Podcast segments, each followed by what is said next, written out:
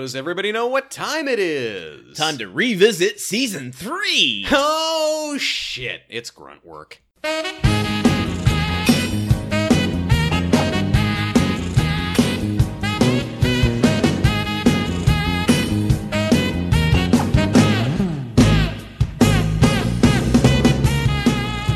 I'm writing about the book I read. I have to sing about the book I read. I'm embarrassed to admit it hit the soft spot in my heart when I found out you wrote the book I read. Except that book was hollowed out, and inside it was an iPod shuffle loaded with every episode of Grunt Work, Ooh. the only podcast about the TV series Home Improvement that Rudy Giuliani listens to. Ooh. I'm not. I'm not happy about it either. Yeah, Th- okay. these are the facts. I'm Well, sorry. i- the the good news is that he'll spread the word by butt dialing it to everybody. we have lots of listeners in the Ukrainian government right now, in fact. But the point is, I'm your host, Truman the Platonic Man Caps, and with me as always is Landon the Why Can't We Be Friends, Why Can't We Be Friends Man Solano. And who doggy did we watch a TV show today? Didn't we ever? But Oof. Truman, before that, I want to start on a positive note. It's Yes. good to see you. It's good to see you too. Thanks. It's good to be seen, and it is good to see you, which I already said. Uh, yeah, I gotta, I gotta be perfectly honest. I'm, I'm a little, uh, I'm a little slow today. A little, little tired. Yeah. Uh, just like uh, Smog's second favorite thing after his pile of gold, I am dragging ass. Sm- Smog is Smog is a horny one, isn't he? Smog's you know his, his pile of gold has a has a iPad underneath it that is that that has a search history that we do not want to look too closely at. Uh, very, very true. Uh, well, like, and I think that that's fitting because I uh, came to this recording session from uh, eating Korean barbecue with my girlfriend and some friends, and Yes. I consumed um, all of the meat in. In Southern California, Yeah. if there, there's a meat shortage, it's All, because I all ate- of the meat that I've been saving by not eating meat, you Yes. just made up for by eating it in one meal. I undid your your many many years of of service to animals, and Yeah. also because the deal with Korean barbecue is you grill it there at the table. My hair, my clothes, I am wafting meat fumes into your apartment, and really just offending you on every level. That's okay. I've got the Delouse team coming in after this, so I I think you have them come in after every time I, I come to your apartment. I always deface it one way or another. So we're both kind of slow. I'm Yeah. on the verge of a meat coma. Landon is uh, dragon ass. uh, dragon ass. And uh, speaking of dragon ass, uh, that's a segue that's going nowhere. I want to go into the preamble where we have a few things to talk about. I like that you just tried it on spec, though. Hey, may, may, maybe between in the five seconds between me starting this sentence and like getting to the middle of it, I'll come up with an ending. I'm trying the spaghetti approach. I'm just throwing everything against the wall. Something's gonna stick at some point this Mo- season. Mom's spaghetti. Uh, Were your palms sweaty when you did it? That might be why they're not sticking. It's it's sli- they're all slick from It that. could quite well be. I want to uh, mention we have a new patron gift. Uh, I really want to promote this artist, uh, Left Sock Designs, Yes. out of Australia. She Yes. does this amazing pop art uh, type of style, and um, listeners might remember back for my birthday, you gave me a print of Wilson. Yes, I loved did. it so much, so uh, even glad. though I haven't framed it yet.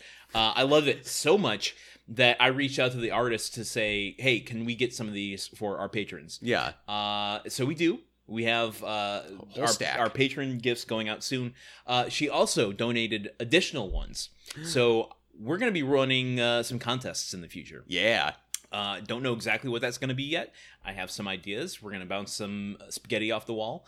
Uh, if your spaghetti's bouncing, I don't think you've cooked it enough. That's the real problem. You're Italian, Landon. How do you not know this shit? I boil my noodles in flubber. oh, that could be delicious. Uh, Flub- flubber noodles sounds like a children's TV show. uh, second, I, I don't want to go on a tangent right off the bat, but I discovered something this morning uh, that really shocked me. Yeah, So I was watching an episode of Star Trek Next Generation. all, all good stories begin this way.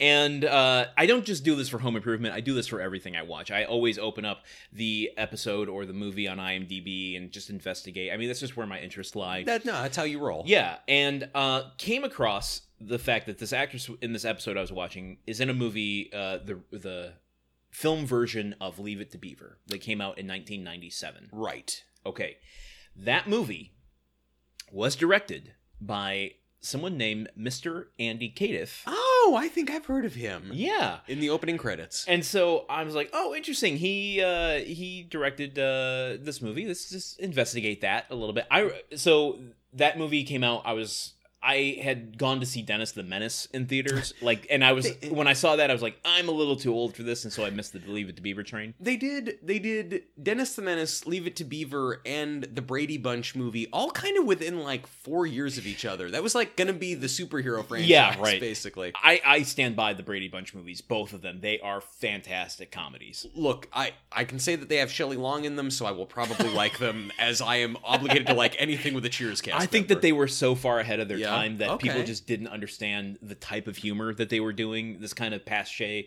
I, whatever. I don't need to go into uh, review of the Brady Bunch movies, but uh, back to Leave It to Beaver, Yes. directed by Andy Cadiff. Yeah. Uh, periphery interest stars Christopher uh, McDonald from uh, yeah. uh, um, yeah. Get a life.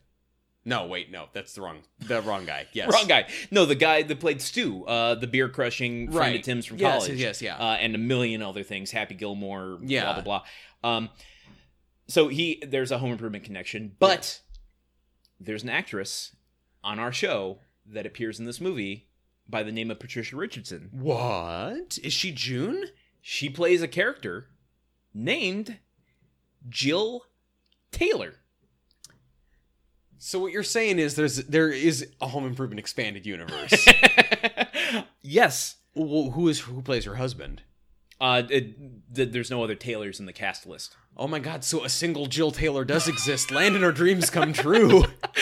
So I wasn't about to put on the table let's watch Leave It to Beaver, but now I have to get to the bottom of this. I did a search, you know, for YouTube or even just a Google image search. Yeah. I wanted to see Jill Taylor in Leave It to Beaver. Damn right. Nothing has come up. So the only way to get to the bottom of this is to actually watch the movie somehow. Okay, well, Landon, I'm going to extend my fist and you push your fist against it and now I that means that we have to find the movie and watch it, I Is guess. that, is that the grunt work uh, equivalent to the gavel?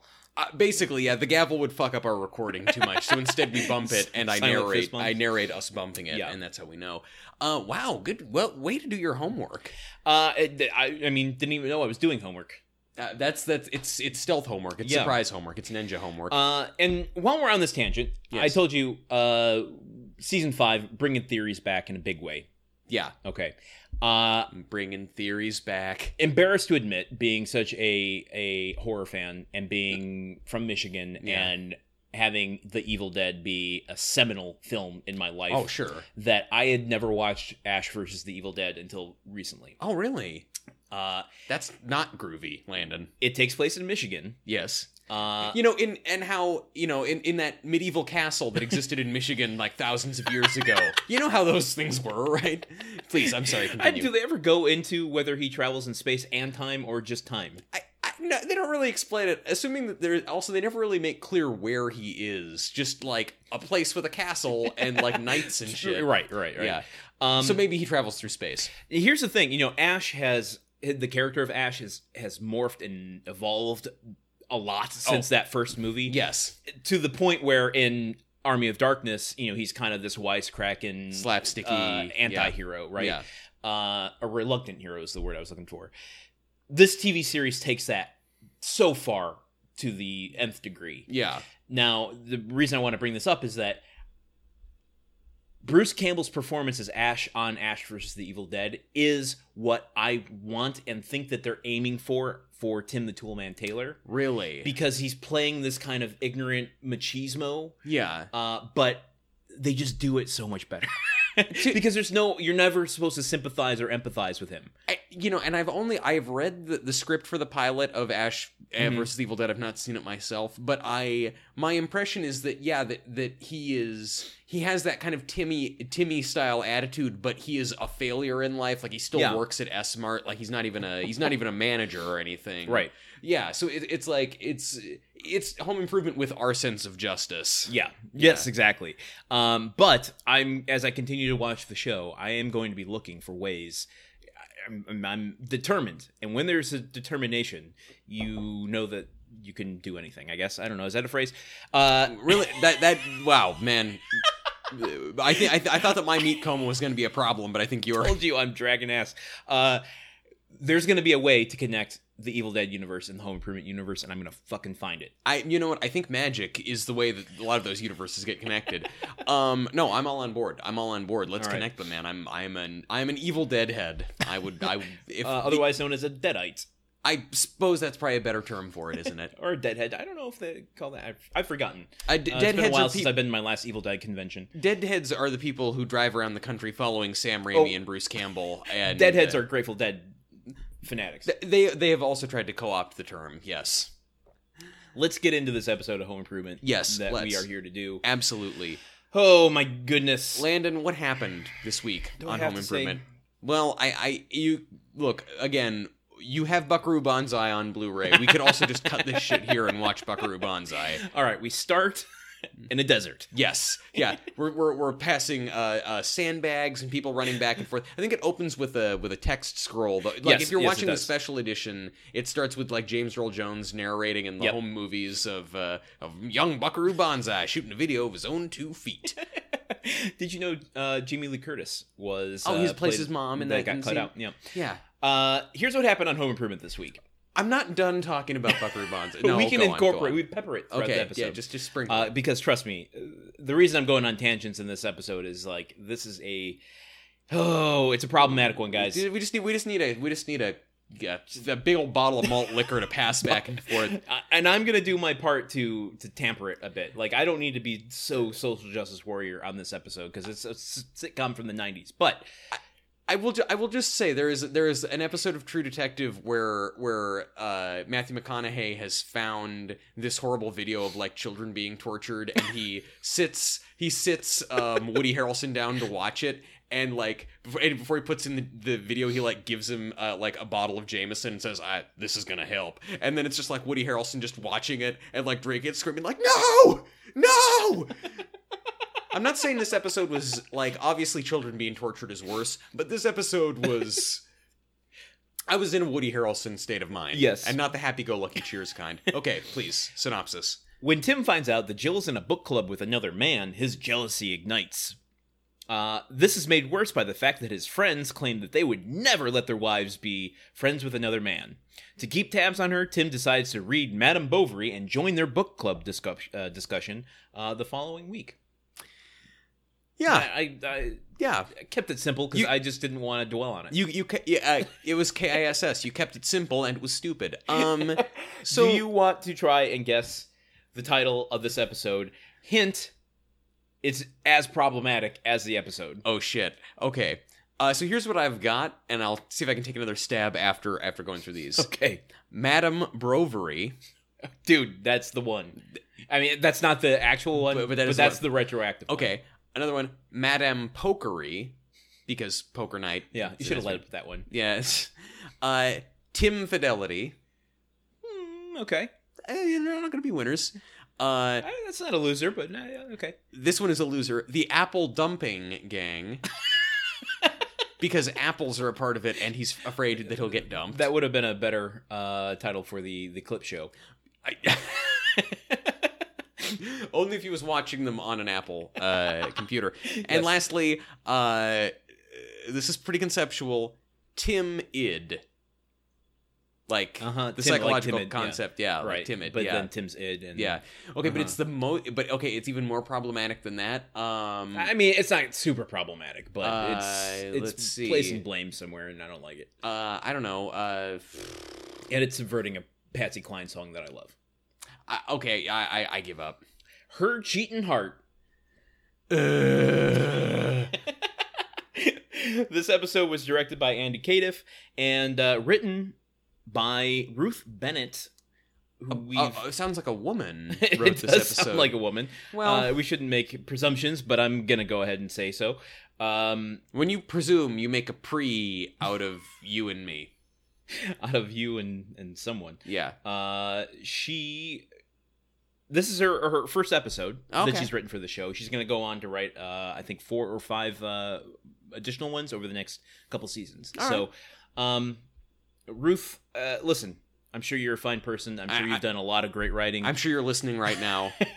Uh, this particular episode, uh, n- not so not so great. I mean, yeah, but let's also agree that TV shows tend to be heavily room written, and a lot of other Yeah, people are fair. throwing things in. Fair. The I'm- credit that gets stuck I can't to put it her- all on her. Yeah, You're right. yeah. Thank you. I rescind my uh, criticism Okay, great. of her, not the episode. Yeah, the episode the episode remains. I'm never going to get too hard on any of the writers for this show because at the end of the day, they're trying to put food on the Yeah, table yeah, for their yeah, yeah. families, and you know, Let's go into personal reflections.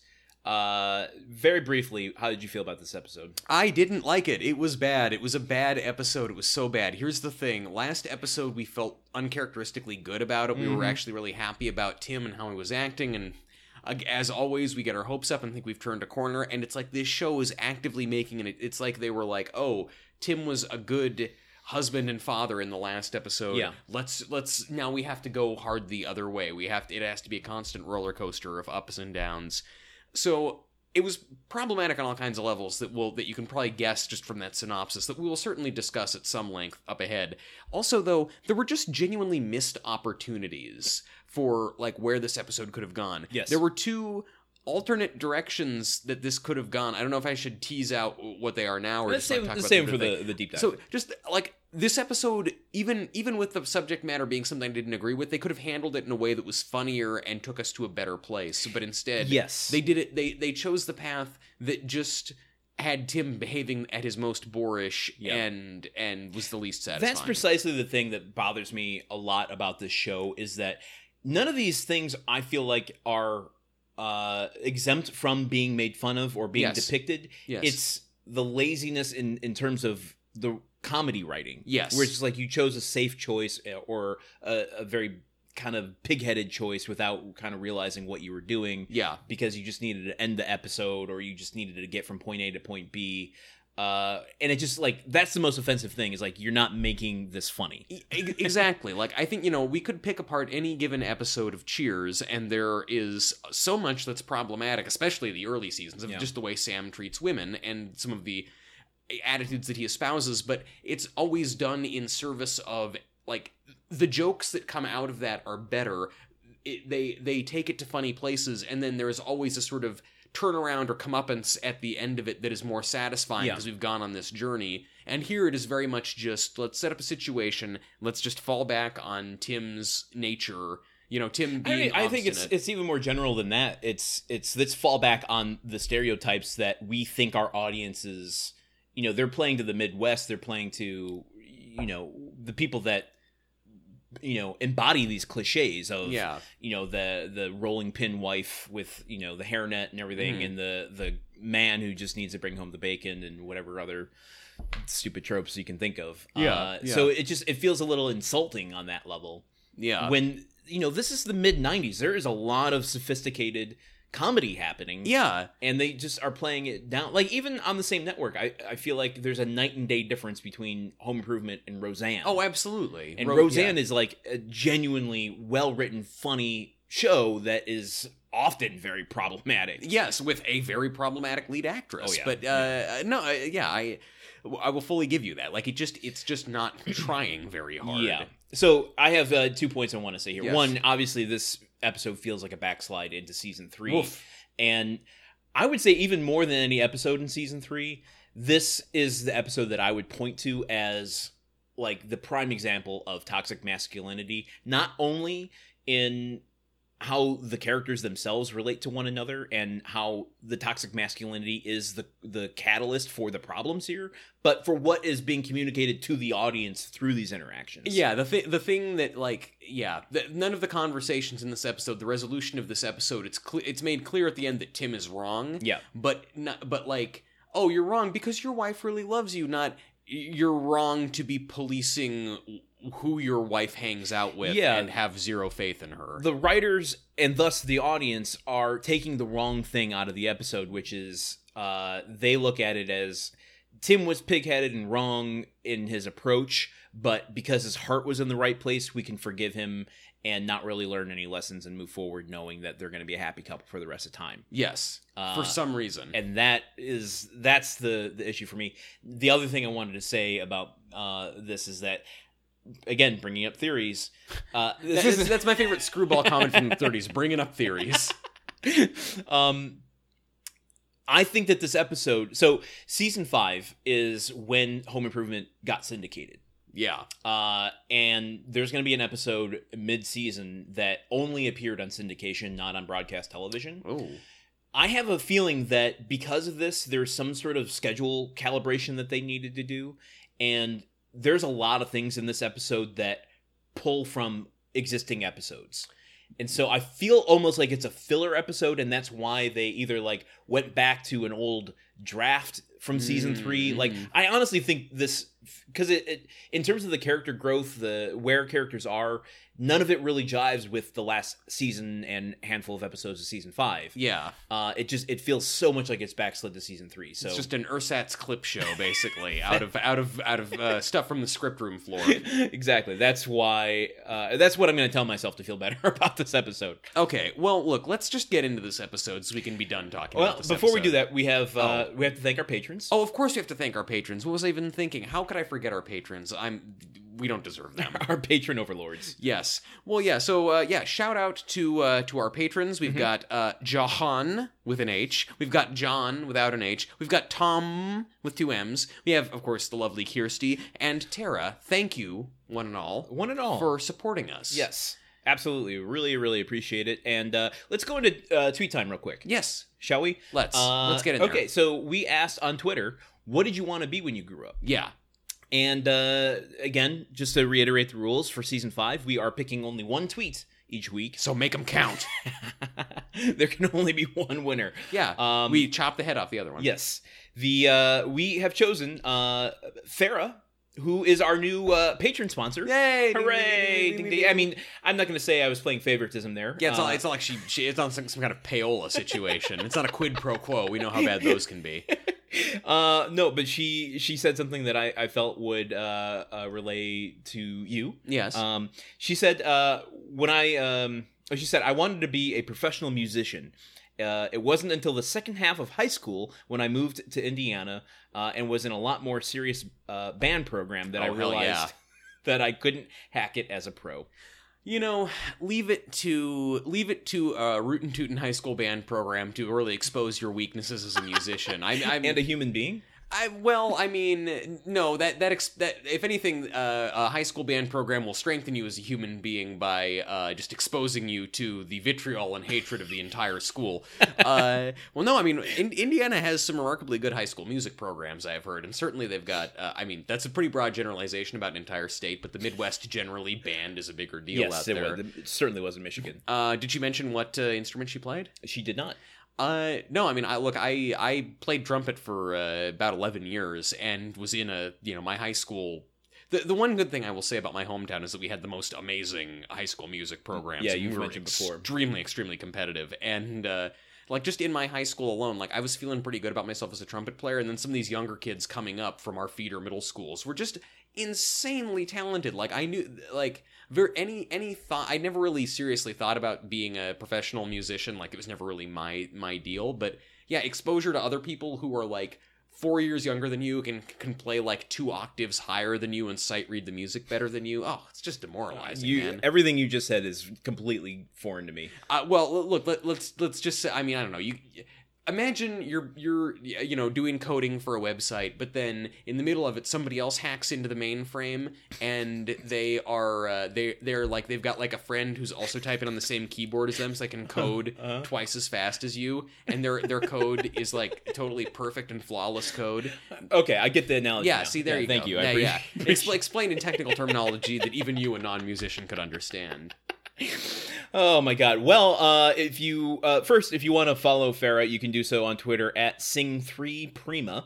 Uh, and if you want to know what um, Truman and my answers were to uh, what did we want to be when we grew up, you can uh, head over to our Patreon uh, and tune into this week's episode of Grunt Work Nights Nice. for only a single dollar. Only Uh, one dollar. only a dollar. yes. And uh, you also get access to our entire backlog, so you can ans- get our answers to uh, other questions.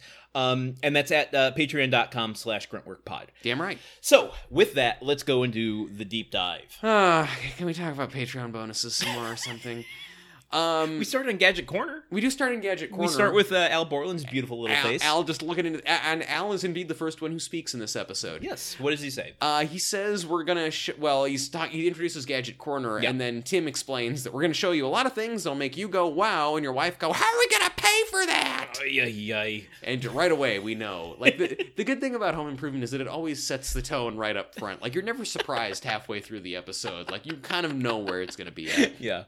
Um, but Al go- counters Tim and says that these gadget gifts are things that any woman would like, Yeah. and to And uh, I was really worried that they were going to go the the pink tool route Oh my again God, yes. we've already done that. yeah yeah everything has Well, a and e doily on it. Even even this segment to go to what I was saying about cobbling episodes together felt very much like reach out and uh, uh, teach somebody. Yeah. From season one where Yeah. they have which I want to I'm going to bring back. Oh, I'm going to foreshadow the end of this episode real hard. yeah Uh, there's something I'm going to bring that episode back uh, for later. okay Um, but that felt very much, you know, the spread of uh, lady tools, essentially f- things that you can use around the house. I was worried that it was going to go in that direction. It, it pulled back a little bit. yeah yeah less than expected. So they they introduce their gadget expert June Palmer who walks out. My first question was, why do you have a woman expert, uh, tool tool expert? Yeah. Period. Nope. I'm just going to end it there. Yeah, it should be a question mark at the end of why do you have? Uh, what the fuck's wrong with Heidi? Yeah, I don't know like, why they couldn't have Heidi come out. I don't know who this June person is. She says like she she very tersely asks them why she hasn't been on the show in four years, and I'm sitting here thinking, was she ever on the No. show? No, no. if anyone not would as far as our remember her, watching. it would be yeah. Well, and so what other secret episodes have we missed? So there's this whole thing about how oh she's the gadget expert. She's been Yeah. here before. And the other thing that I noticed was like, okay, well you're remarkably attractive. Are you gonna like? Does this play a role or something? Is that gonna be a, a, a bit? I was hoping, yeah, because she she immediately after Tim's first line that I'm like, oh god, it's gonna be one of these. yeah. She comes in with this energy to like throw it right back in his face. Yeah. because she the very first tool that she's displaying is this uh, bug sucker Yeah. and What's called the suck a bug. suck a bug. And and Tim says four years and the best thing you come up with is a f- suck a bug. Tim is a suck a bug. Yeah. Uh, Ew. but she picks up this uh, device and uh, aims it at Tim and says, "I don't have the line." well, but- yeah, but so you can use it to suck up pests. And she kind of Oh, yeah, yeah. point points it in Tim's direction and smiles at the camera, and everyone laughs. which was a great moment. I'm like, oh, thank God, there's going to be a reprieve here. yes. Um, and then she goes and demonstrates it, and then Tim's like, "Oh, you know what? That's actually a really good tool." Turns around and does the same joke to Al. The laziest, the laziest shit. Like, oh yeah, Al, I can use it on you. Like watching watching this horrible human centipede of like woman does joke, Tim gets joke, Tim passes joke on to do same joke at Al. It's it is a quintessential man splaining joke. I don't know. and so he's trying to do the, he's trying to like uh, it, there's no way like looking at my notes as i was writing it i was like this isn't gonna look good but uh tim is playing around at sucking al's forehead it you know he's, he's like he's trying to he's trying to like suck uh he's trying to suck al into the into the thing but then the suckabug i guess like he- he puts he, puts it in hits- reverse. Yeah, he puts it in reverse, and it shoots this bug out onto Al's forehead, and Yeah. Al deadpans to the camera with a bug on his forehead. And then and then they're like, well, okay, that's sufficient comedy. We've all had a laugh. Time to go to the opening credits. No need to do anything else here. Uh, well, let's go into character after corner. No, let's not. Okay, Let me ask one question please. first. Okay. You're designing a, a bug killing vacuum, which, Yeah. by the way, uh, laugh if you must, is a thing that I actually really want for my apartment because I hate bugs and any anything that like reduces the complexity of killing them is I'm all about that. Why is it a Catch and release. feature? What do you say? Catch and release. Well, that that's d- like but like why is it a feature to suck the bug in and then blast the bug back out Wh- why would you I don't ever know. need to do It's that poorly designed. okay like most binford products i Yeah. suppose uh, okay but now let's go into character actor corner. Character actor corner for uh, for June Palmer. Uh, is that her name? Yeah. yeah Her name is uh, Gretchen German. Hmm. She uh, is mostly a TV actress. Uh, duh, started duh, What is wrong with me? TV. started in the eighties. Uh, she's been on Seinfeld, Wings, uh, NYPD Blue, Coach. Um, she seems to have stopped around 2000 and then came back in 2013 on Modern Family. oh, interesting. Uh, she was also on Will and Grace uh, and Star Trek: Deep Space Nine. which I haven't seen yet. Okay. I hear it's quite good. I don't I, I don't know. That's all I have to offer about Deep Space 9. It's way better than Deep Space Eight. Yeah. although although I I think that you really have to hold out for Deep Space 17. Um Uh, I will say, uh, you know, I don't want to go because we have a lot of character actors on this episode, uh, but I forgot that this TV show existed, and I'm just going to show you the promo photo of it. it's good radio so- always showing me pictures of things. The Mario Lopez driven vehicle post Saved by the Bell called Pacific Blue. oh. wow, you know what? I my first takeaway is I have seen those rings on that beach and I have not seen that big big hunk of white beef though or that brown beef I The suppose. ring, what do you call those rings? The, They're they're like, like- chin up rings? I don't they're know. not. They're, they're like what vert. No, not vertical rings. I don't know. Gymnasts listening to our show, uh, write in. What are those rings that, that are hanging? that, that you, you- see a lot of. Uh, it's mostly only the people that want to show off. I don't Oh. know what the actual like exercise value of those are. By Santa Monica Pier on the beach, there is a bunch of kind of workout equipment, like you know, rings hanging from poles and things like that. And the only people there It's are called Muscle Beach. Muscle Beach. Well, Yeah. I guess that explains. There are muscly dudes doing all kinds of tricks and uh, Yeah. and I used and to juggle activities. there. Yeah. Yeah. Did, did and would you like you know would you get a whole crowd around you when you juggled? No, I mean I'm certainly not that good. Yeah. Uh, I went with some friends who were hula hoopers Oh, okay. Uh, the jugglers and the hula hoopers, they, they have a natural truce. and an between acrobat actually. Oh, An okay. acrobat family. So him and his wife would uh, do acrobats while uh, I juggled and someone hooped. them. I feel like, Landon, the outgrowth from that should have been you becoming like a cat burglar or a Batman villain, not a guy who hosts a podcast. like, that's a much more entertaining story. Uh, well, I can't speak for myself, but you know, um, I have heard that some shenanigans have been going down from uh, Hot Tub Crime Machine. Um, Oh, really? uh, you know, um, But but you but you can't you can't I say can't- for I sure. can't speak we have to we have that. to put on the hot tub signal to really find out. Um, the question is though, was she on ER, our metagame? uh, I'm gonna say er, she was not. She was not on ER. Oh fuck! I finally got one right. Wow, that was a very uh, confusing reaction. Well, for oh because- fuck, I finally got one right. Because at first I was thinking like, because I think last episode I was saying now I want my streak to be never getting it right this season, but I'm also just as, it's I guess it's usually a safer bet to say they weren't on ER. Maybe maybe so. I, don't- I you know, I, get- I'm gonna have to go back and do the the math on this to see what the ratio is. It, I feel like it's about half and half. I'm not doing very well though uh, with it. Like even if it is about half and half, I never guess it right. All right, do you want here? I'm gonna throw uh, uh I'm gonna throw a gauntlet down here. Um, if you answer this right, we'll wipe the slate clean. And moving forward, you're starting at zero. Okay. Okay. There is one cast member, uh, recurring cast member of Home Improvement who has appeared on ER. Do you know which one? Mm, If I knew the ER theme song, I would be singing. it. I, I know. I've been. I was actually trying to remember it earlier for other comical purposes. It was going to be really funny, guys. I promise. Uh, Earl Hindman. I would have either guessed him or Patricia Richardson. Yeah. It's actually Zachary Ty Bryan. Fuck. I, it was I. It was either going to be Earl Heineman or one of the boys. Okay. Okay. Well, I, I had the chance to wipe the slate clean and I blew it. All right.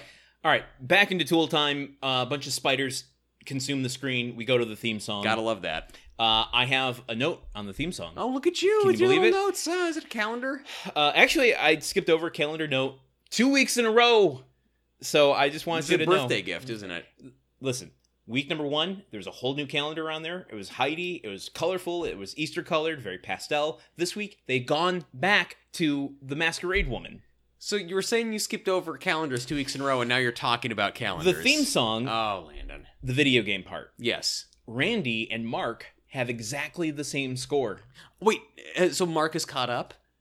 I think Mark was always ahead. Oh no, Randy. Randy's caught up. I mean. Yeah. Uh, that's okay. That's interesting because it used to be Mark was running away with it. Now, Yeah, like that's what it now, seemed like, at there was least. some production note that like we don't like to imply that Mark is good at anything. Especially pronouns. yeah. Spoiler alert. Ooh. Th- Political correctness. Err. Uh, we come back uh, from the theme song to the kitchen. Um, Tim is uh, bringing up all of his poker chips and uh, uh, paraphernalia uh, from the basement because it's poker night. Yeah, and the boys are following him and saying that uh, you know, oh, you know, we you know we want to join in, and Tim is saying, no, I want, don't want to expose you guys to what goes on at poker night. And Randy says, what? You losing all your money? and they ask him. And like he's getting defensive, and they ask him, "When was the la- when was the last time you won?" Oh, it was like four years ago. The last time that Gadget Girl was on uh, was on Tool Time, and I hear that and I think, ah, June the Gadget Girl will be coming back. This all ties in. Will it break your heart if I tell you this is the only time we ever see her? I, I just, I mean, I, I'm not shocked by that. I was just thinking, like, oh, she'll come back later in the episode because the kids are mentioning Oh, right. her I see what you're outside of the saying. cold Yeah, open. Uh, so Would you be disappointed if I told you she never came back in this episode? I, I was disappointed. I, I am disappointed. Don't remind me of this episode any more than I already have to be. Uh, so the guys come over, and the guys consist of uh, Harry, Yep. Benny, Yep. Al, Yep. and uh, Marty, who already Marty. seems to be uh, at the house. Yeah. He just yeah he hang he's just there. He's a just lot. there. I, Yeah. You know what? I got to be honest. I, I was going to save this for the actual poker scene. I like Marty. Yeah, he's he's aight. I like him. I, I don't like some of the views that he is he's articulating in this episode particularly, but I, I think Marty is a lot of fun. Like I, And, li- I uh, like we'll- his yeah, character. We'll crack that open in a moment. yeah, Um, It's like all these beers. so the guys uh, the guys come over uh, and tim is talking about uh, uh, jill's book club that evening Yeah, that's that's why they've got the house to theirself Yep. themselves. and uh, al is like oh you know that's what are they reading you know Wait, wh- asking questions about jill's interests and She, she's like, "Oh yeah, Jill's going to book discussion," and Alan's like, "Oh, what are they discussing?" And Tim goes, "Books, Al." And, and and he says, "Well, I, I know. I just thought you might take an interest in what your wife is doing tonight." And Tim goes, "Why?" and that's when i knew we were in for it Oh boy, buckle your seatbelts. And and and Al's, uh, you know, and the guys are all like laughing at this and mocking this notion that that they would be interested in Yes. their wives' book groups. And Al goes, you know, it's a wonder you guys have long term relationships with women. Al again speaking for me and Landon. speaking the gospel yes right And and Tim goes, it's a wonder we have a long term relationship with you. oh it's a wonder that al has a long-term relationship with tim Yeah, i wonder seriously. how much of it is paycheck driven Well, apparent, but apparently not that much because he was talking about how That's how his right, how pay little could not he gets, get any yeah. lower. Yeah, Oh, um, but while they're saying this, Jill actually comes down uh, uh, as her book club uh, uh, partner and uh, someone that she goes to school with, and Ride to book club uh, comes over. and and yeah, and Tim is saying like, you know, oh yeah, she's leaving in a second. Her friend Chris is giving her a ride over there, Yep. making this assumption that it's a woman named Chris. Yep. And Is it a woman named Chris? no, it's not. Turns out it's a man named Chris, eh, which is telegraphed from a long distance away. But yeah, so Chris Yeah. arrives and Jill is like, "Oh, okay, hey Chris, yeah, I'll be I'll be on my way in just a second, Yeah. and is gathering her stuff. And Tim is just so well, he freaked pulls out. her aside right away, He's just like, he, he you didn't says, tell me Chris was a guy. yeah.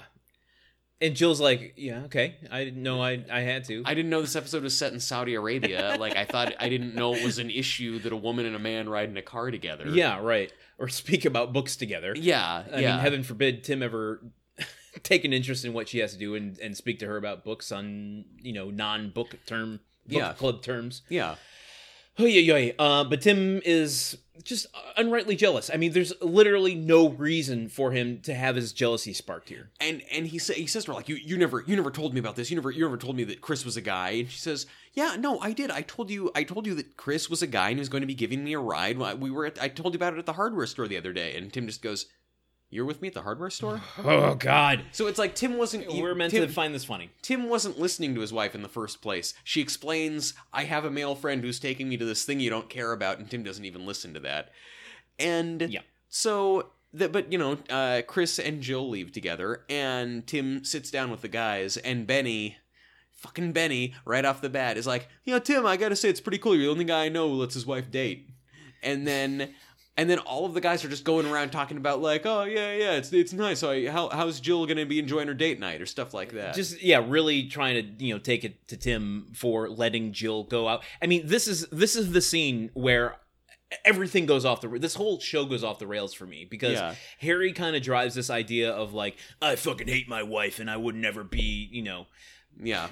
and and Benny is as you just said uh, Al's the only one kind of sticking up for it Marty I actually and I wanted to break this open a little bit I liked Yeah. Marty in the scene because Marty's actually showing his insecurities That is, yeah. showing like uh, you know am i attractive al do you find me attractive you know because al was uh, suggesting oh i find chris was an attractive guy Yeah. um Yeah, and Tim says something like, why don't you date him? And then all the guys laugh. so there's okay this is where i'm trying to find the line of how deep i want to go into this but this idea this is toxic masculinity on full display. Oh yes, without Where- question. There is no issue. There's no problem. There's no conflict whatsoever. Yes. And then you get a bunch of guys holding each other to unrealistic, stupid standards of Uh, nothing that matters. a, a- uh, the, a notion that that when you marry a woman, she becomes your property who must be guarded. Like yeah, thi- and this- I, I don't know that I'd go that far with it, but so much is like, well, but I mean, imagine if this. Imagine if what was happening was someone had borrowed Tim's car. Yeah. and Ti- like th- I would say, hey, this episode would be funnier if Tim was sitting there being anxious about someone else driving his car. yeah, And then everyone saying like, "Oh, Tim was really nice of you to give your car to that guy or whatever." Like, like it's kind of the same thing, just Yeah. like as though someone has borrowed Tim's car, but it's his wife. but so everything that they, all the shit that they give Tim is the impetus to drive his actions forward. Yes, Tim e- expresses some jealousy, uh, you know, before this, but I have to imagine that if this wasn't a poker night, if these guys weren't involved in this, that i- he probably would have just let it go at Jill's word and like, you know, at, at best it would have gone in the other episode that this is pulling from, and we get a reference to it yeah, in this conversation. yes. Uh, for some reason, Harry, who wasn't even involved in the show I in know. season one, mentions Rondel. Yeah, yeah, yeah. God, that's that was like the fourth or fifth episode Yeah, of the season. yeah, Fourth episode of the season show. one. Yeah. Uh, yeah, yeah, that, yeah. That you know, it's like oh, it's just like that guy who was helping Jill with her resume all those years ago, Yeah. yeah. four years ago. And see, now that episode I think handled this same exact problem a million times better because Yeah. Tim is addressing it through wildly, you know, outrageous shenanigans, falling from the roof uh, on that, Yeah. you know, gurney.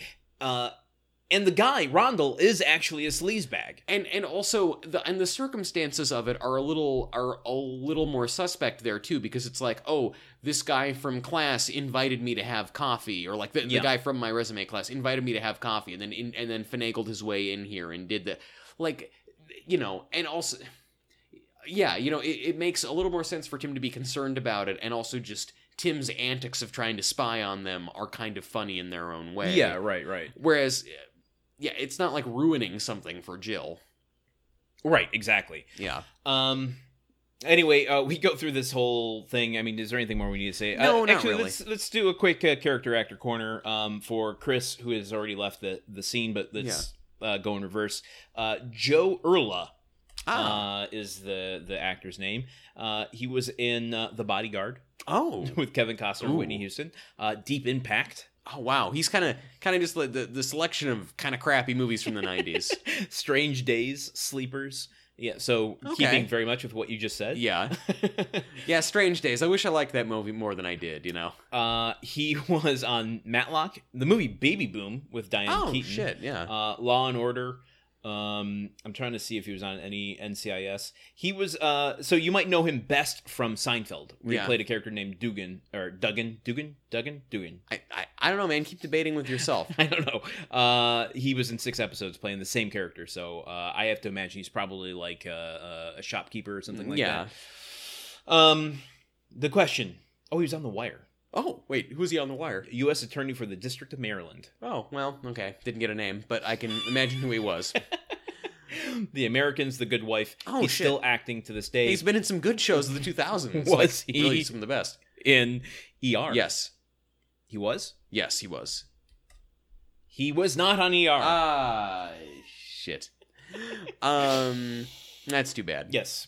So let's step out of that corner because we have a lot more corners in this episode. So they're sitting there and they're drinking these beers and they're talking about You mean- all this stuff. Beers brand beer. That's what I wanted to talk about. At first I was like, the beers they're drinking are called beers, and then I looked closer and it's actually beer apostrophe S. So that implies that there was a man whose last name like John Beer, who in the Uh-huh. 1800s started a brewery and he said, "I'm going to make beer and I'm going to call this beer beers. Beers beer." Can you imagine the advertising contract for beers beer?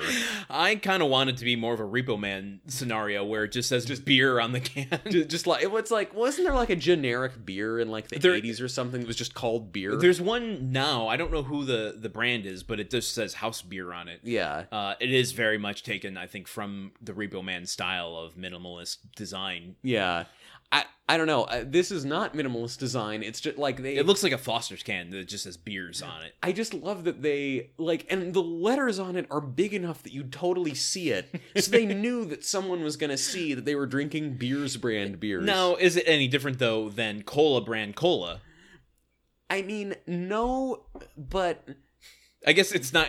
y- I mean, the difference is it's not cola's cola. yeah, yeah, like that. It's like that. That the beer owns the beer, or like does did the beer did beer did the hops unionize basically? So like Beers have been emancipated. Yeah. they they own themselves now. and are selling themselves, but voluntarily. Yeah, right, exactly. I, I, I don't know. I, I get I get a lot of joy out of beers brand beers.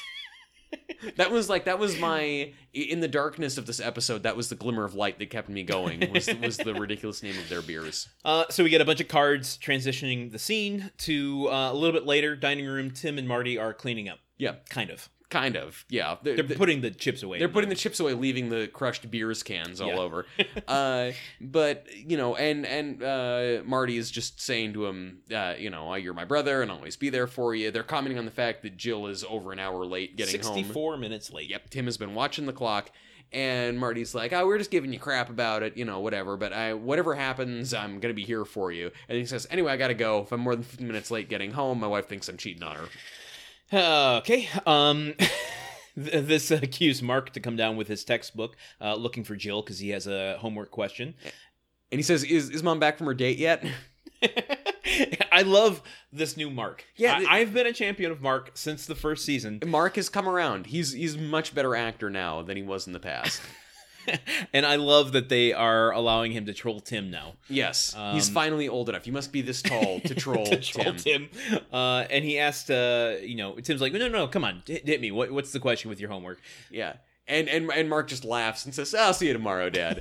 But then, uh, but, but yeah, no. Then then he does open it up and his question about what a, what a pronoun. What's a is. pronoun? I need to Yeah. define a pronoun. Tim gives a asinine answer about it being a uh, a noun that uh, gets paid to do what an amateur noun can't do. Yeah, Um, again, could have been a funny joke, but you're already coming at me from a place where I don't find you funny. you, so you you get us into you get us into the hole, and then you have to you have to kind of climb out with a bunch of good jokes. jokes jokes don't get you out of the hole. Jokes get you into the hole. Once you get back out of the hole, then you can use jokes again to elevate you to somewhere else. It's it's the void, really, is where they're at.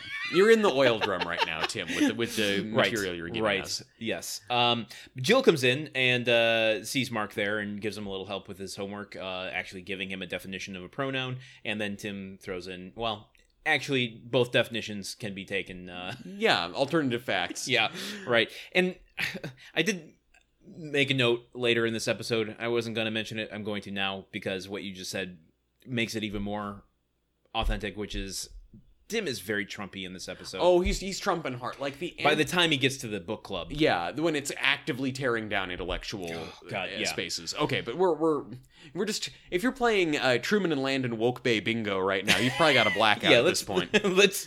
Oh, a Trump reference. Bingo, bingo. Um, okay.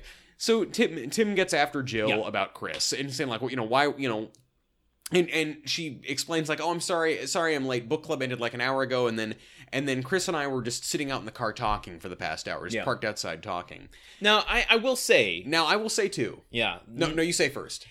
I don't necessarily agree with that without a pre, you know, like why not invite him in for coffee or invite him in for you know something else? The sitting in the car part is a little strange. if like that's the thing and this episode i would not have nearly as much problem if it's like you know jill and chris go off and tim doesn't make a big deal about it jill's an hour late getting you know maybe there's some ribbing from the guys that tim deflects Yeah, then she gets back and then they've been sitting in the car for an hour like and then and then i would like to actually explore that and like wait Yeah, right. why did you sit and talk to this guy outside our house privately why don't you want me meeting him yeah. and then have that go to a more interesting place Yes. that would be Is cool. this one of the missed opportunities that you were? That's mentioning? that. That is one. Yeah, you Yeah. could call that. Yeah, that'll be an even three missed opportunities in this show. uh, you know, so because I think that is that is you know that that is a thing that is not in and of itself bad, but it would raise some questions in my mind if I Yeah. were in Tim's shoes. The pri- the fact that his hackles were already raised by the fact that Jill knows a man, kind of though deprives this of any of any punch. Yeah, yeah. Um, now I want to. This is this is a theory light. Okay, it's it's a it's a diet theory. This is It- beers theory light. Um, I gotta find a way to s- to like fake print cans and get you a six pack of beers for your birthday. I would display those uh, proudly. Um, Tim mentions basically what we're talking about here. He's like someplace romantic, like a car. You know, a romantic spot like a car. Why would Yeah. you have a, a talk there? Um, which kind of triggered my um, completely uh, inauthentic, not licensed uh, diagnosis brain Oh right, yes, where I'm psychoanalyzing him. But uh, that gave me a little seed of him conflating sex and cars, Mhm. and that I can almost see now that his obsession with cars is an extension of his obsession with sex. Mm, mhm. That he sees cars as a way, the place where you have sex. Therefore, he needs to construct the place to have. Like, if he he needs to dedicate all his time to that thing. to to the creation of a sex place. Exactly. Every man must build his own sex place at some point in his life. So some some would say that the sex place is a state of mind, but for Tim, it's a car. I, I'm just saying, you know, with uh, pent up sexual frustration, maybe he puts it into the car. Maybe that's where he gets gets off. That's that's him squeezing his apples. He's uh, he's squeezing his pistons. Uh, so when when so when he has to race cars against Bob Vila, He's orgasming. but when he l- pulls back on the on the throttle and lets Bob Vila win because he doesn't want to blow up his engine, that's Uh-huh. saying that that he's basically decides to keep edging himself That's- instead of instead of coming. That's abstinence. Wow.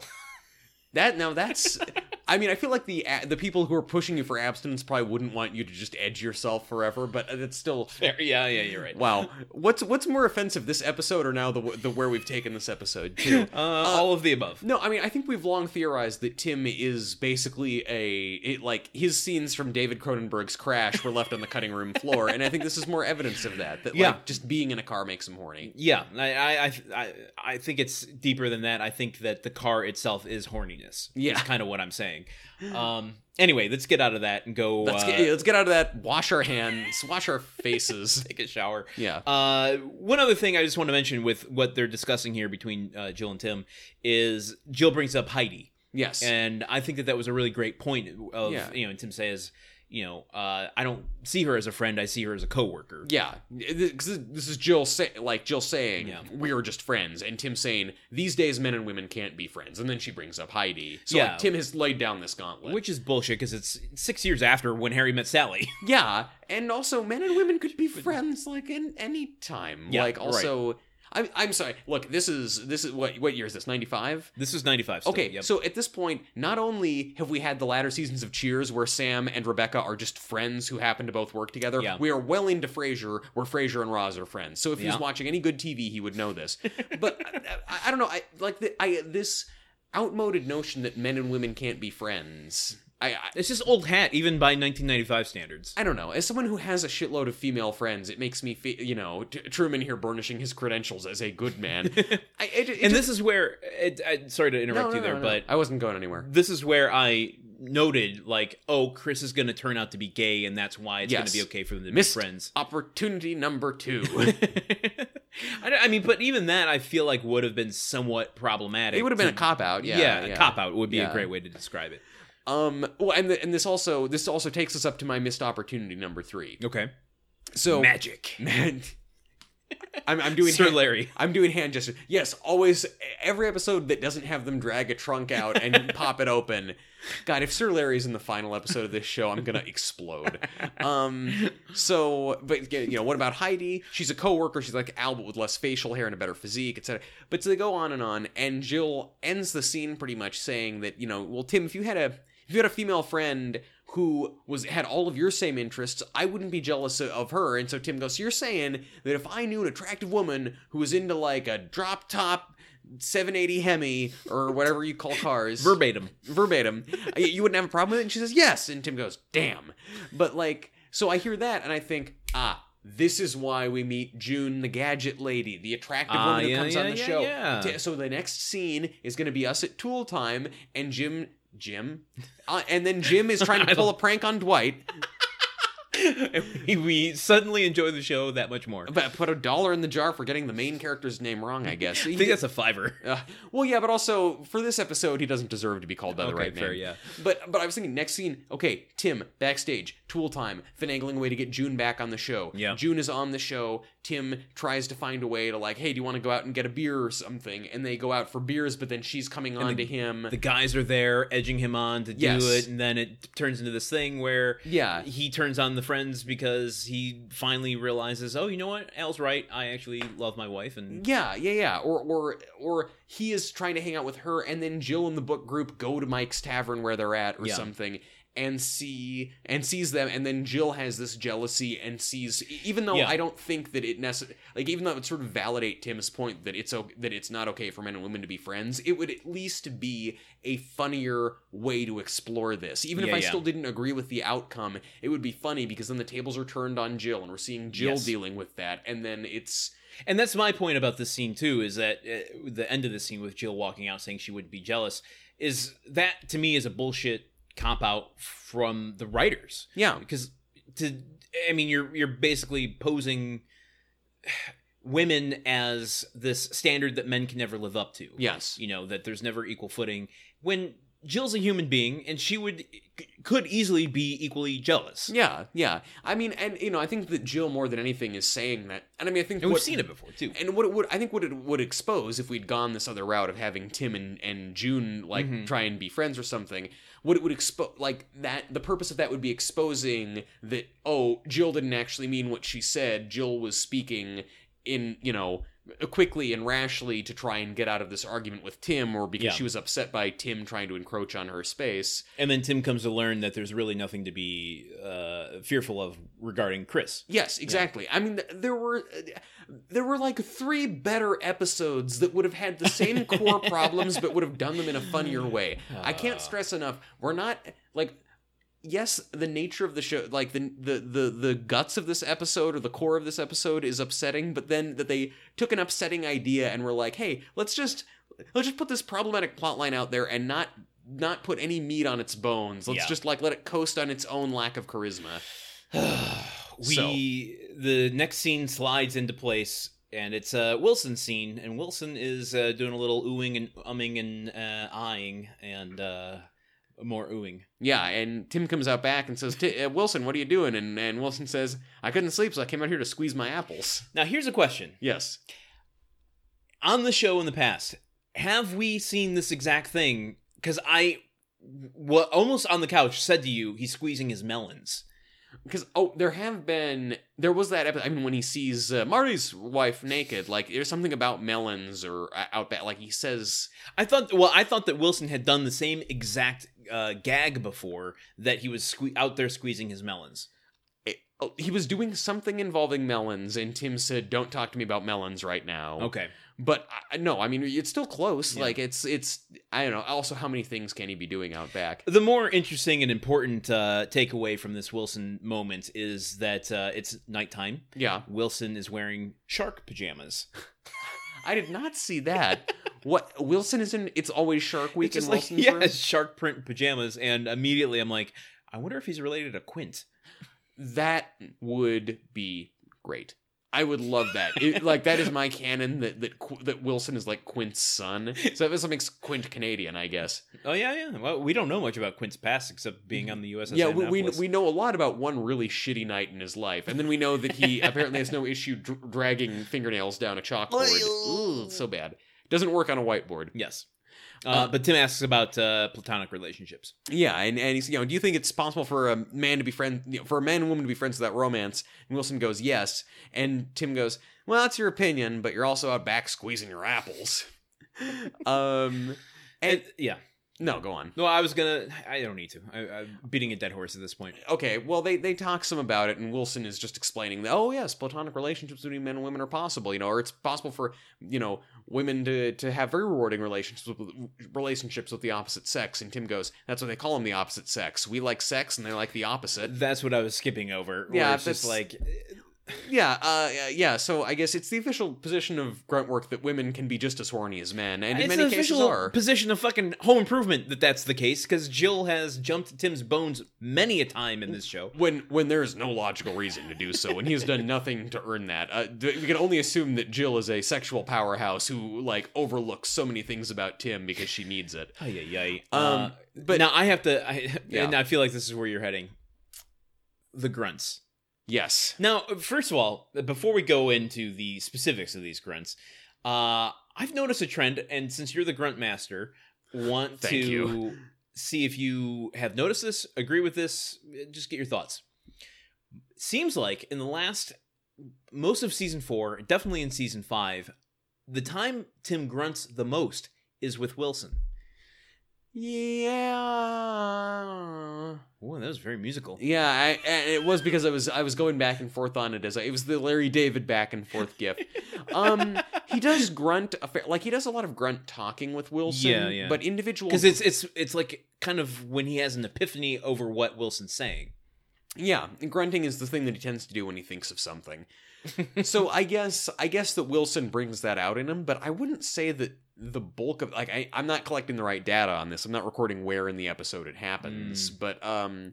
I don't know. I think that in certainly in, in like over I look at the past season, I don't think an inordinate number of grunts came in Wilson scenes. Okay, maybe maybe it's just a pattern that I've made up. Yeah. Um, but uh, Wilson is explaining to him that you know, oh well, what you know, women m- make emotional connections with men, and that a woman's soulmate is someone who who they relate to on an emotional level, and physicality doesn't have to act, you know factor into it. And Tim's response to this is to like just go on this weird uh, grunty rant. he is grunty grant? tirade. He's just like, oh yeah, well, in the front seat of the Camaro, um, you know, just uh, sitting talking for an hour about the Bucks or other. just for a long time, my throat hurts after doing that, and um, Just really good television. oh, it's great, it's great, good stuff. But uh, he, well, yeah, I won't give away the grunt count for that. But Okay. he, he goes on this whole kind of grunty tirade, and and Wilson doesn't really know what to do with it. But Tim is Here's my clearly question. upset. Uh, Wilson isn't giving a solution here necessarily. He's not uh, answering Tim's problem. He's not really giving him information to move forward in the episode with. So the question is: Is Wilson trolling Tim here, implanting a seed into Tim's brain to go? Uh, yeah, you, you need to be worried here. Could he be Johnny Appleseed? Appleseed, One more time.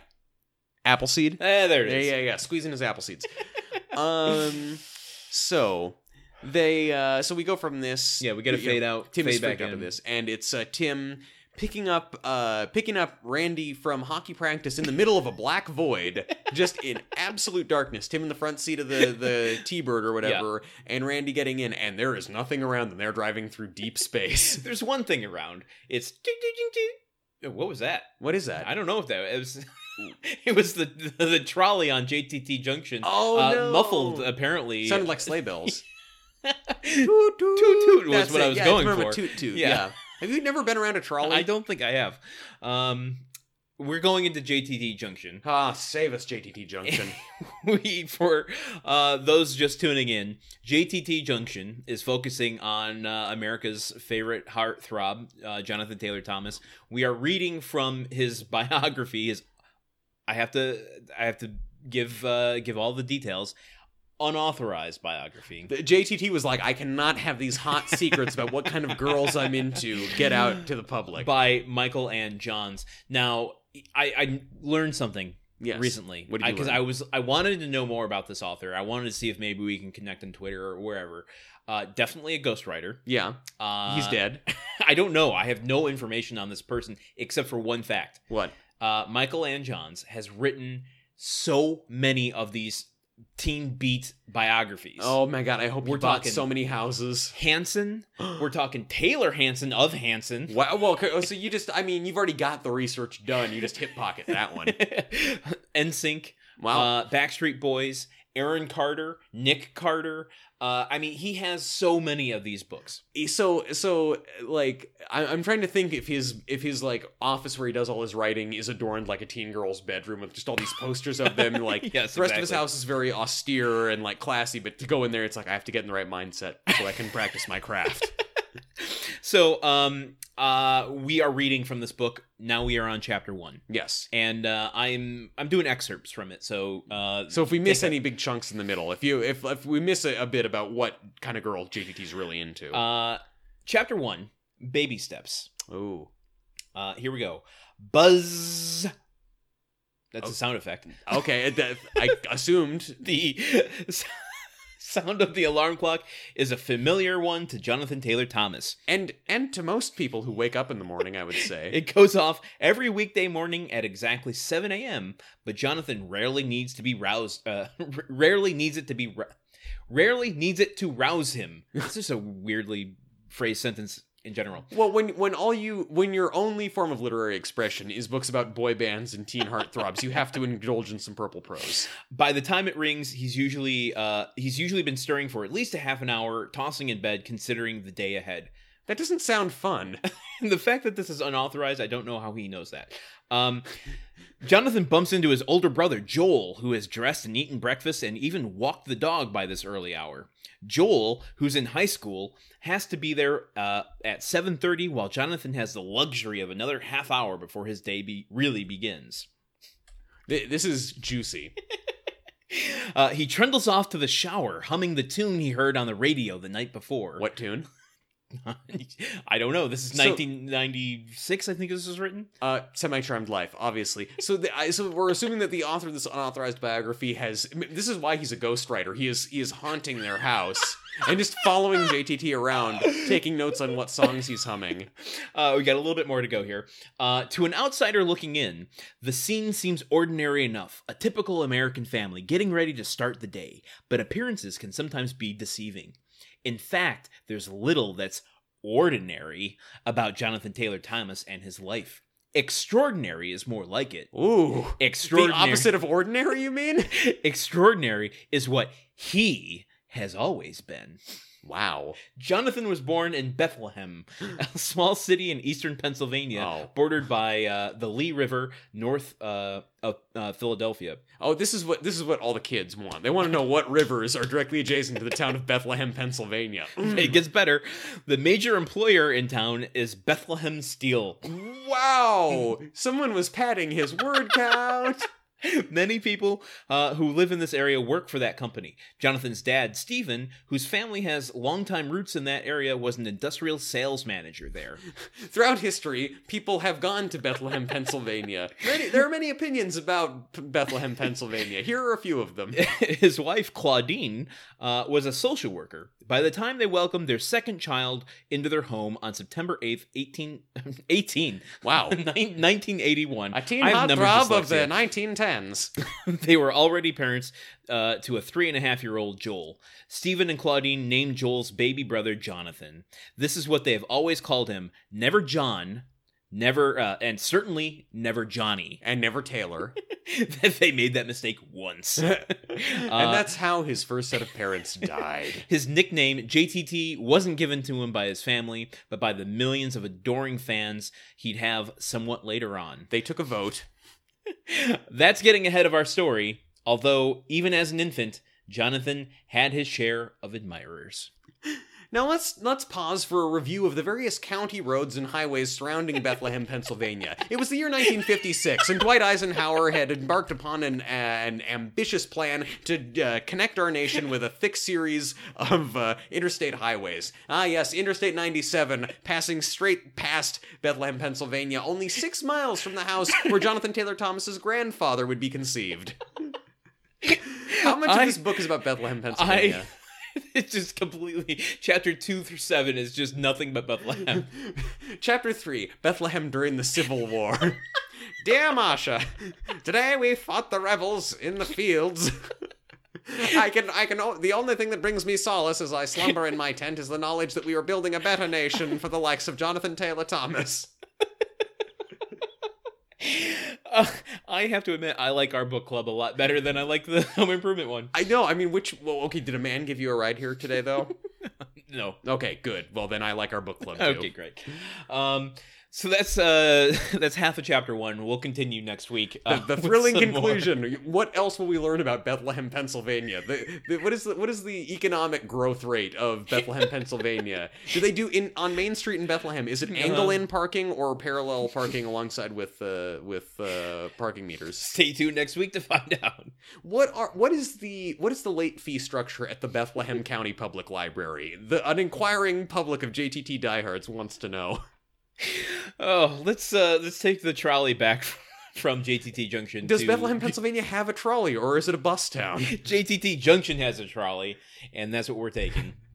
Oh, we're man. leaving Bethlehem behind us. Oh, now. God, uh, well, I'm I'm gonna be dreaming of it. Oh my god, I don't know how I'm going to finish this episode. We go back to the car. Randy is a thousand years older than he was uh, two episodes ago. It's really weird. Like I'm looking at him, like which boy is this? I already have a hard time, but it looks like it looks like the puberty fairy has visited this one as well. So Tim has uh, come up with the the brilliant idea to join Jill's book club by reading the book that they're reading next week, which is Madame Bovary. Yes, and he's going to read that book with uh, it, like eh, he explains this to Randy. He says, "Oh, I'm sorry, I'm late. I picked you up. I had to stop at the bookstore." And Randy is shocked by this. And then Tim reveals that uh, his ace in the hole is he's got a cassette tape of Madame Bovary, which he puts in the tape player. And everyone, like everyone's laughing at this, and Randy is making this big deal about it, as though listening to a book on tape is somehow an illegitimate way to absorb literature. Yeah, this Wait- is long before Audible. Yeah, I mean, like I'm thinking, in, like it really is a tribute to Audible and their branding, I guess. That nowadays it's like you know, I've lots of friends listen to books on tape on car rides or Yeah. like on the bu- like on the bus or whatever, and it's like, yeah, that's a normal, that's a very acceptable way to engage with literature. But I guess at the time it was like, no, unle- if you're not reading the words on the page, it doesn't count. You may as well be reading the spark notes. Might as well be watching the movie version. Which, and honestly, that would kind of make more sense rather than trying to get the book on tape. Why not either get the Cliff Notes because I know you were in college, Tim. You probably used those to get through, uh, or uh, or watch the movie of it. Watch the movie. I don't know. I don't know of a, a Madame Bovary uh, adaptation. I'm sure there was a, a BBC, you Oh, know, uh, yeah, Masterpiece miniseries. Theater or Yeah, something. exactly. Um, anyway, we get a cassette tape unraveling transition. Well, Tim is repeatedly fast. Like the thing starts, and Oh, s- it- Tim is like wrinkling his nose as they're talking about like, oh, a d- psychological examination of a woman coming into her own, and he's fast forwarding, Yeah. fast forwarding, tries to flip the tape. Um, and then we get the cassette tra- tape transition Yes. uh, to the dining room, uh, where book club is commencing. Yes, Jill is standing at the head of the room and says, "Gentlemen, welcome to book club. The first rule of book club is." Does this joke have any legs anymore? uh, Making it- Fight Club jokes about other types of clubs. It, it is when it's unexpected, and that was unexpected. ah, well, very good. Well, So, now you know that I'm uh, doing You it. get so- a you get a golf clap. Oh, thank you. Oh, against the back of your hand, no less. That's the Gandalf clap, actually. Oh, I get a Dolph clap. uh, so yeah, there. So, Gandalf. oh my God, Dumbledore. This this I gotta set that right for my my nerd friends. Um, they're going into book club. Yeah. and we've got uh, a little uh, smattering of people. It's a really small book club. Yeah, it's time. And and Chris is the only guy there, which Yes. again lent another point to my whole Chris is gay, obviously. Why? Well, not well, okay. Like I, I'm not saying that. Like on TV, that Oh, like, I that's see. the yeah, coding yeah, yeah. for me. I got like it. okay. The the group I is just thought all I'd women, missed something. all women and one man. Oh, the show is trying to say this man is gay. Yeah, I see. what Like, you're saying. that- yeah, yeah. I mean, I certainly thought it was heading in that direction, but Yeah. yeah, I thought I just missed something. But Uh, so, but there, yeah. So Tim is kind of following Jill around as she's getting things kicked off, Yeah. and like, uh, and just you know preening for everybody. Yeah. Tim is watching Jill pouring tea. He says, "Ah, tea. I'm a big tea guy myself." And uh, Chris goes, "You like Earl Grey?" And Tim goes, "Never met him." see, these are funny. jo- Like if that was coming out of the mouth of Ash Yeah. on Ash versus the Evil Dead, that would be funny. If that was coming out of the mouth of Sam on a show called Cheers, that would be funny. Except Sam works with beverages professionally, so he'd probably know what Earl Grey is. let's go through a lightning round of character actors. Okay, Okay. Uh we really only have uh three that we have to do here. I, I'm gonna do preemptive ER guesses. No, yes, yes. Who, who- who goes to where? I just in the or in whatever order you read them. No, yes, yes. Yeah. Okay. All right. Okay, we'll do that. Uh the first up is Stephanie Dunham. yeah, Uh she was her very first role was in a movie called Silent Rage with Ooh. uh Chuck Norris. oh, that sounds like a Chuck Norris movie. she was also on Magnum PI, The Practice. Uh, she looks like she's still working.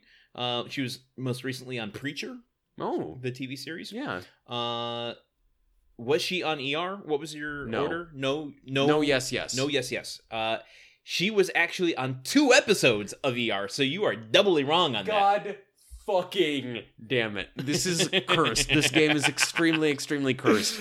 Maybe maybe I shouldn't have thrown caution to the winds, but let's see. Okay. Okay, all right, okay. Uh, next up is Terry Kavanaugh. Uh, she was most recently in uh, the movie Vice Oh, as a focus group leader. oh shit, I remember her in Yeah. that movie. Okay. Yeah, yeah. Uh, also on the West Wing, um, which I always forget that uh, Patricia Richardson had a long run on the West Ring. Wing. Or The, the West Ring. Yeah. Uh, Yes. that, that- which is a Lord of the Rings spinoff. Uh, so was she on ER? You said no, yes, yes. So Yeah. this would be a yes. Yeah. She was not on ER. God damn it. uh, next up, and just like we did uh, uh, a couple weeks ago, this is a character actor who's been on the show before as a different character. they love doing this. And the only reason I'm bringing her up is that we didn't do the the metagame. Also, uh, I fucked up her name the very first time that she was on. oh. Uh, I called her Janet Dubois. yeah. Her name is actually Jeanette Dubois. Okay. She was on Reach Out and Teach Someone. She is the Oh. uh, artist that did the Jeffersons theme song. right. Okay. Okay. Very, very uh, uh, seasoned character actor. and she's moving on up to another role. She was also on Good Times. She was in uh uh uh uh, uh what's it called? Mama's uh, Mama's. Uh, she plays a character named Mama Bosley in Charlie's Angels Full Throttle. Oh, interesting. Um and a lot of her stuff is actually soundtrack uh, credits. All right. The question was is she on ER? Yes. You're right. Oh, oh, shooting in the dark finally works for me. Great. Uh, shortly after this episode in 1995, she was uh, in the Christmas episode called A Miracle Happens Here. That is beautiful. I am basking in that. It makes all my other failures worth it. So, Jeanette, thank you very much. Uh, why Thank am I- you for being on ER. Why am I thanking her? I don't know. We're stepping out of character actor corner back to book club where Tim is acting uh, acting a fool. Yeah, well, unlike the rest of the episode where he's acting the opposite of a fool. so Tim sort of is uh, hovering, and Jill is like, "Well, Tim, don't you have to get to poker night?" And Tim said, "No, I decided to blow off poker night, so instead I could uh, join you guys for the book club." And all the blood drains from Jill's face. She, and and it's like this is so shitty. This is Jill's specific thing. Yeah, right. and Tim just assuming like, hey, you know what? You want me here. Everything is Yeah. mine. Everything I can join in. Like especially when Tim in an earlier season when Jill joins poker night, Tim is furious about that. When Jill and her friends try to join in his work party on dropping the engine into the car, Tim is furious. Why doesn't this woman respect my boundaries? Why doesn't she stay and do girl stuff when I'm trying to do boy stuff? Oh, my wife's doing girl stuff. I guess it's now okay for me to come bring my shitty version of, of boy stuff into it. Yeah, yeah. Everything about it. I hate. It's bad. It's really bad. But Jill, I, I mean, and and you know, rather than rather than taking Tim aside and saying don't do this, Yeah. uh, Jill kind of just goes along with it, and He, Well, like- he immediately squeezes between uh, uh, Chris and Jill on the sofa. and Jill says something like, I don't think this is a good idea. But the other women there, it- it's as though Tim has paid them off for saying like, oh my god, like 'cause- like oh you know, because he talks about like she says you have to have read Madame Bovary, and and Tim basically quotes the kind of introduction thing from Yeah, the, the book on synopsis, tape. Like the synopsis of what it is, and the women say, "Oh, it's so great that your husband shares your interests. You should let him join us." Yeah, that's a really astute take uh, Yeah. that he has there, And so he, yeah, he squeezes in between Chris and Jill. and says uh, "still warm" uh, to Chris's uh, to ass heat. And uh, I only mention that because uh, in the past I lost a friend uh, by using the term ass heat. that is not a friend worth having because when you said ass Agreed. heat, I was like, I want to be, I want to be more friends with this person. uh, just yeah, a side story. We were chatting on the internet, um, and she had to get up. This is like in the days where friendships before text messages. Yeah. you blossomed your friendships through through. oh yeah, m- aim, AAM. yeah, or ICQ. I can't remember which it was, but anyway, um, she had to get up to let her mom use the computer. And when she came down, she said, "Still warm," and I said, "Ooh, ass heat," and um, she stopped being my friend. because you said ass. because I, said ass heat. I don't know. I never really got an explanation out of it outside of I don't know. if it- Was it the combination of the grossness combining ass and heat, and then relaying that to her mother, or the fact that she had to sit in it? I don't know. I don't. I don't know. It, you know, she's the one who brought up that ass heat was there. You were just you were just calling uh, you were just you were just calling out the source of the warmth. it's true. she has a problem with you telling the truth. Honestly, I think I mean she has, uh, she had a problem with swearing. Let's put it that way. I'm not going to Ah. go too deep into the surrounding things about that So because if I you don't want said- to make blanket statements. But Po- she posterior heat would have been better. may have may have had a different result. Yeah. I, whatever. I'm not lacking for the loss of that friendship. Um. Anyway, this book club is dumb. How so?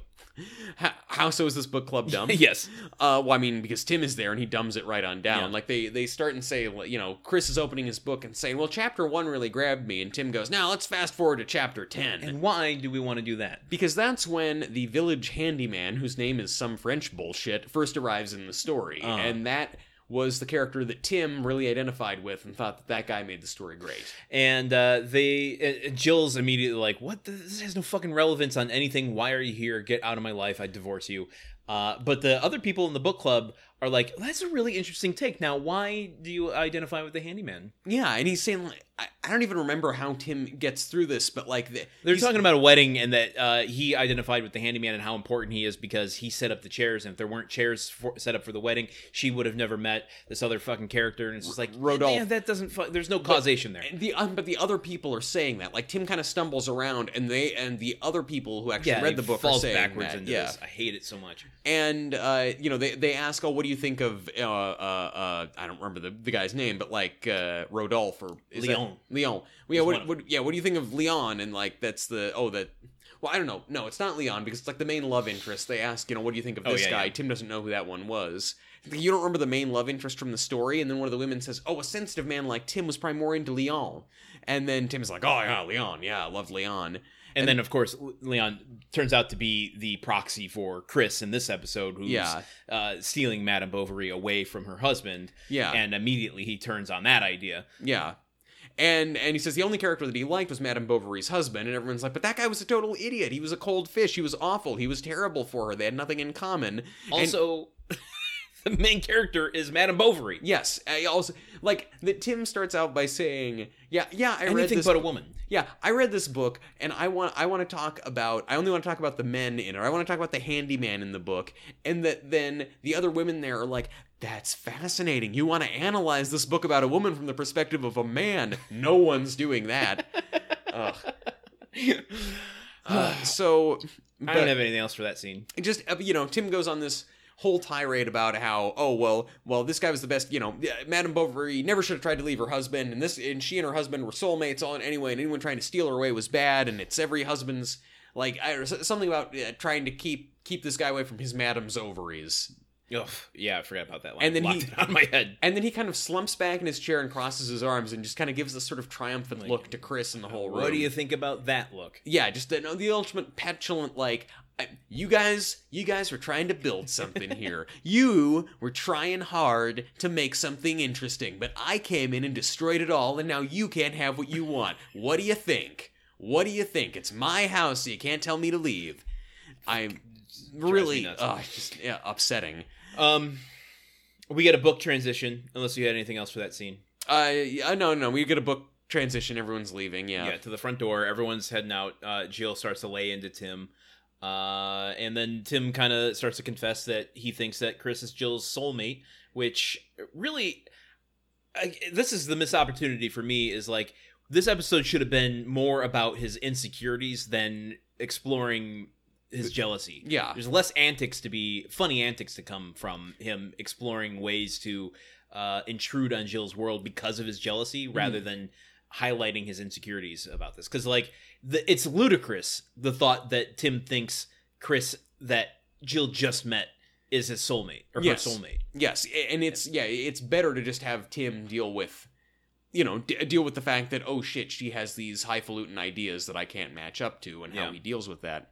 He, he yeah, like he says to her at one point, like I did this to prove. You know, she asks, "Why did you do this? Why did you come to this tonight?" And he says, "I did this to prove that I was your soulmate." But you so clearly did the opposite. Yes. No one would look at this relationship where the man crashed and completely ruined the book club and and derailed everyone's night and say, "Oh, he he and his wife are meant to be together." Th- this is all part of the like uh, hesitant to use the term male fantasy but that kind of weird world that you know a man does it's like all i have to do is just make up with one big romantic gesture or show Mm-hmm. you know display it this way as opposed to like looking at the nuance of a relationship and appreciating a person for who they are blah blah blah blah blah don't need to go to the whole thing but uh it's it really just I don't, i'm i'm i'm checking out Okay. I'm Okay. done. All right. We're done. Um. so, but then, yeah, and we just basically the episode resolves with Joel saying, like, "You think that Chris is my soulmate, Tim? He can talk about things I can't talk about. He's taking your mind and leaving me with your body." Jill goes, "Oh, wait, you're more interested in my mind than my body." And Tim goes, "No one's more surprised by by that than me."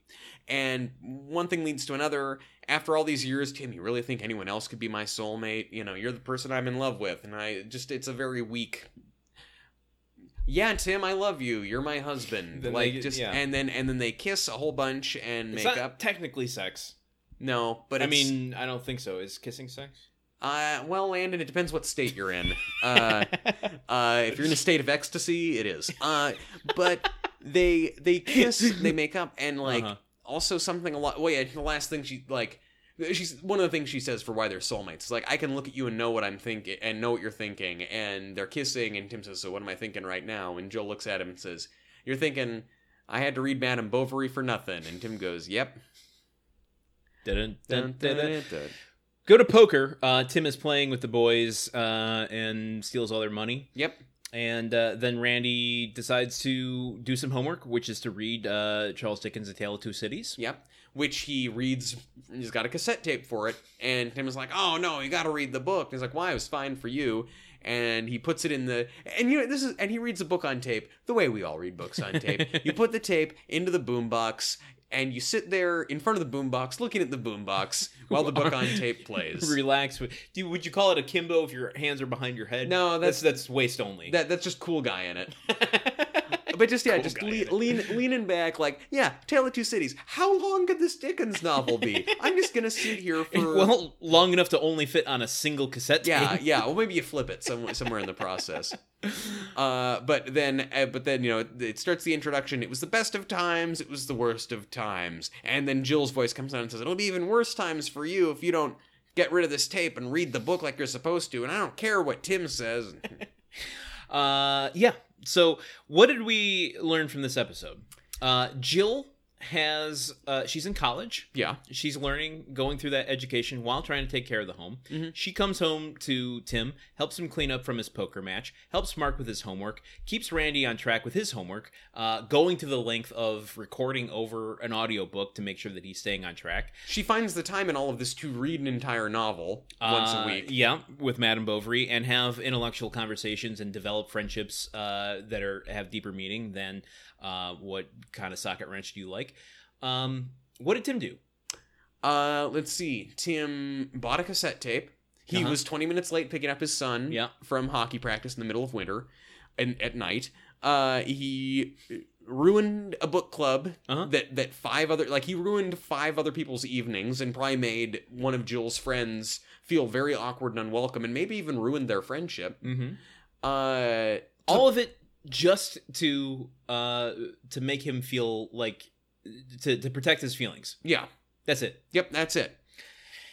just want to make sure we know what the stakes are we go to the outtakes tim flubs a line and then they get a kissing outtake Where where they are kissing like too much. they they or do by kiss. which I mean Tim is kissing her too much. um okay do you have anything that we didn't cover in this episode No, uh, no, no, no. then let's No. go to the uh, grunt count Yes, the grunt count is one. okay i was gonna guess one I'm s- no no no I'm sorry. I keep I keep stepping on your job. it's okay no no i was gonna you you let me uh, be able to give the right answer in retrospect in hindsight I'm sorry. 'Cause I So was need gonna to- guess one totally without guessing zero. I, I ne- I need to let you do that. So in Tim's whole tirade in in Grunties, he is speaking the whole time, but at one point at the end of it, Wilson scene. in the Wilson scene, Yes, right. But at one point at the end of it, like he's talking, you know, he's like, ah, and gets in her car, talks for an hour, ah, yeah, ah, ah," like so that ah, in the middle of it, like there's a grunt that's in the the middle one. Okay, because that's not a word. right. And But- then it kind of trails. It, it it undulates a little, but it never starts and stops. So it's really just one, and then it goes into more words. Yes, Is that right? exactly. Yeah, that's okay. that's the thing. Do you want to guess how many grunts there were? Zero. Yep. Oh, you got it. They're actually zero. Oh, I, wow. I retroactively removed the thing that I just said. See, I could have uh, given you the right answer then, but uh, I, I knew what it was. I didn't want to cheat. I will take my loss. That's good. Well, is it really cheating when you didn't want to know, but I gave it to? I forced you into cheating. But I, you, you forced me into the option to cheat, and I chose not to. Th- And that's kind of what this whole episode is really about: having the option to cheat, and choosing not to. Uh, my cheating heart.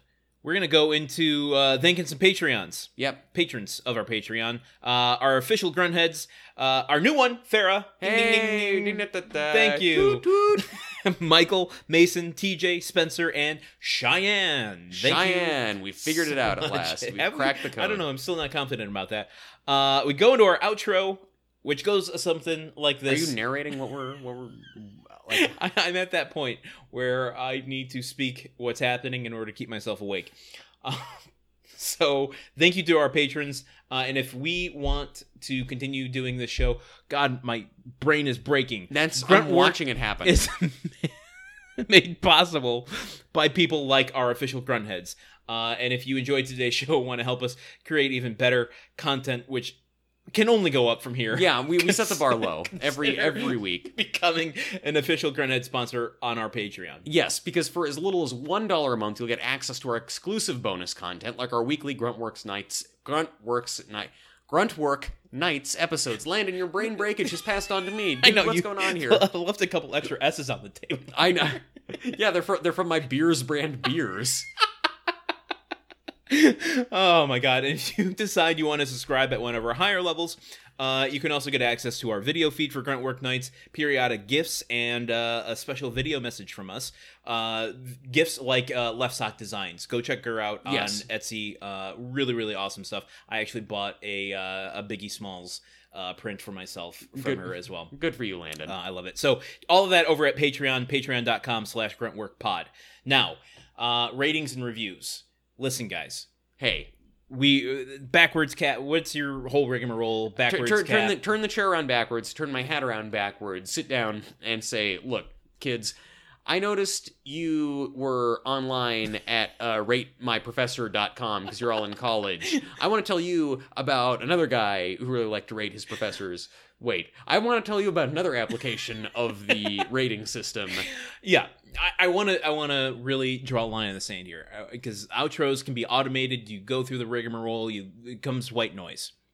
Ratings and reviews. I want to push for this really hard this season. Yes. I want to get our reviews up. Uh, you know, five and four stars would be fantastic, but I'm not going to be picky. I just want our reviews to go up because it does extremely help people find us. So if you haven't rated and reviewed our show yet, uh, at least give a rating. You don't. There's not even any effort that has to go into that. it's part. really ballsy to be aggressively encouraging people to rate our show right after we really like fall the fuck apart and start making a bad podcast in the last 15 minutes I throw myself on the mercy of the court, uh, on the mercy of the rating system and the natural inflation therein hoping that they have pity on me uh, and my my poor brain from turning to mush. hey guys one rating equals one prayer